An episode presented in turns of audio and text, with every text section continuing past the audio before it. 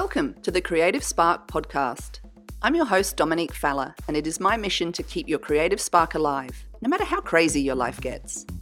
This podcast will teach you how to find the space to light your creative spark and fire up your creative side business. You can stay up to date on all the latest episodes by following us on Instagram at Creative Spark Podcast.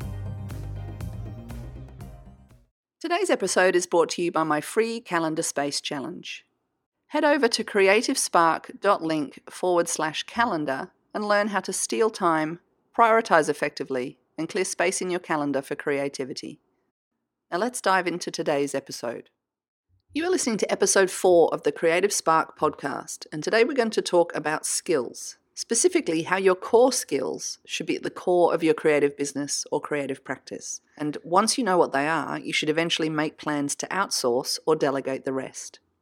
When you're building your creative side business, if you're going to be successful, you'll eventually need to replace yourself. Now, if you think about all the successful creatives running all their own businesses, they have automation tools and software, they have assistants, managers, and all sorts of support networks. Now, one of my online marketing heroes is Amy Porterfield. And so she started out as an assistant to Tony Robbins. And so she got to see how all of the moving parts of an online business fit together and she went through Marie Forleo's B School and then decided to build her own online course business. Now, obviously, at the beginning, she did everything by herself, and she's just like me. She's a control freak, and also she's excited to learn all of the steps. And so, everything that was involved in running her business, from the software that hosts her course memberships, the podcasts that she records, from the emails that she was sending, from the copywriting she was doing, landing pages, building all that stuff out, she did that all by herself at the start. And that's just what you have to do if you haven't got the money to pay anybody, but also you are wanting to learn all of the steps so that you understand how they all work together as part of your online business.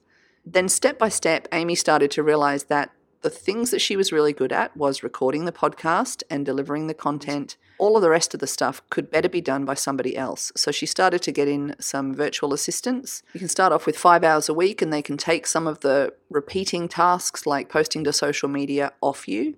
And then she was able to get a copywriter who could start to draft the emails and help her with the building the content out for the podcasts. And then obviously assistants to help book guests on the podcasts and do all the follow up stuff. Slowly and surely, Amy's built out her business and it's had to grow in order to give her the money to then pay for the staff. But it does mean now that Amy's able to identify her main core skills, which is obviously doing the talking and engaging with her audience, and then everybody else is brought on as an assistant to run the rest of the business. Donald Miller from StoryBrand is another person who I really enjoy listening to his podcasts, and I think he's a terrific public speaker and also he's a fantastic author. With all the other moving parts of his business, he's brought in other people to do that, and even the training. So people would pay money to have training direct from Donald Miller and now he shows up and does the introduction and welcome, but he also has StoryBrand guides and StoryBrand trainers that he's brought through his program, and they're able to take some of that heavy lifting and also they can expand the reach of his business. He has coaches now who are trained in the StoryBrand method that are able to travel overseas or go and visit businesses, and that frees him up to do the three core things that he's really good at speaking, interviewing, and writing. Now, I've given you some examples from the online marketing space because that's where I'm really interested in at the moment. But obviously, artists and musicians have the same type of structures. So, obviously, people enlist agents and gallery managers. There might be, again, virtual assistants who help out with things like social media and taking photographs.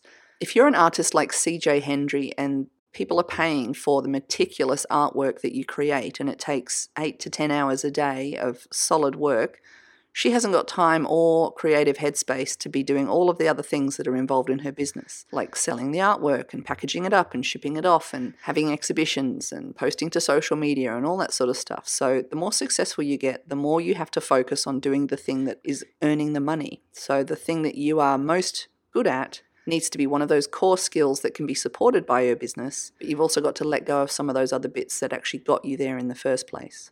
In the previous podcast episode, I talked about how, as a creative business owner, the more successful you become, the more you're going to have to get done. And all CEOs eventually become the bottleneck for their business and ultimately need to sack themselves. If you know where your three core skills lie now, it's not going to come as such a shock to you in the future when you have to stop doing everything else. So, what are the types of questions that you need to ask yourself to try and discover the core skills that you currently possess or that might be needing to develop in the future? So, question one is what types of things are you naturally good at? So, these are things that just come with you being you. We would describe them as aptitudes. Then start to think about the skills that you've learned from experience. So, obviously, nobody's born a web designer. um, but this is a skill that you can learn. And again, there's an aptitude for picking up new things, perhaps, that might mean that some people are going to be better web designers than others. But these are all skills that everybody's learned by doing something. And then there are those skills that you wish you were better at. So, obviously, for me, I'm enjoying public speaking and I enjoy podcasting, but I know that I could certainly get better at that. I would love to be a world class public speaker, and I know that I'm not that right now. So, taking active steps towards things that you really want to get better at is part of this core skills audit. Now, the way I like to interrogate these sorts of questions is to use something called a mind map. Most people groan or roll their eyes when I say, let's do a mind map. Um, and then the, the standard response is to pull out some sort of software that will magically do it for you. And I mean, you know, if you really are a technical person and you just don't even own a pen, then go ahead and use some mind map software. But I really advocate for getting out a pen, a primitive writing implement, and grabbing a large sheet of paper and actually just drawing those organic connections and really just, you know, especially if you're a creative person, if you're a visual person, drawing your mind map on paper with a pen is a really useful thing to do. Most people start with one central word in the middle and then branch out, but perhaps for this one, because we've got three prompts, it might be that you can actually sort of make three mini mind maps all on the one large sheet of paper and actually kind of see where those things about your aptitude, your experience, and the things you wish you were better at could all possibly link together. And you can start to see the overlaps and where there's a sort of central core of your skill set. Now, as I mentioned before, there are many digital and online mind map tools, but I really think that a sheet of paper and pen is easier because it's organic and then you're not trying to work out how to wrangle the software at the same time as creating your mind map. Let's dive into some actionable steps to start to build out your core skills mind map. So, if you start with a large sheet of paper, write the word skills in the middle. Then, in the top left of the sheet of paper, write naturally good at. And then in the top right of the piece of paper, learned from experience. And then in the bottom centre of the sheet of paper, write wish you were better at. So now you're looking at a large sheet of paper which has got skills as the central kind of idea or prompt. And so you might want to draw some branches out of that and start to write down all of the things that you're currently quite good at. You can start to direct things that you're naturally good at towards the top left of your piece of paper. Try and cluster them around that first prompt of what types of creative things you're naturally good at and then move on to the idea of things that you've learned from experience. So these might be things you learned at school, self taught, if you've learned them on the job, all those sorts of skills that you've picked up along the way. Put those towards the sort of top right area of your skills mind map. And then down the bottom, just start to kind of visualize all the things that you want to get better at just because you're interested in them, or the things that you know that in order to get your business to where you want it to be, that you're going to have to develop those skills in the future.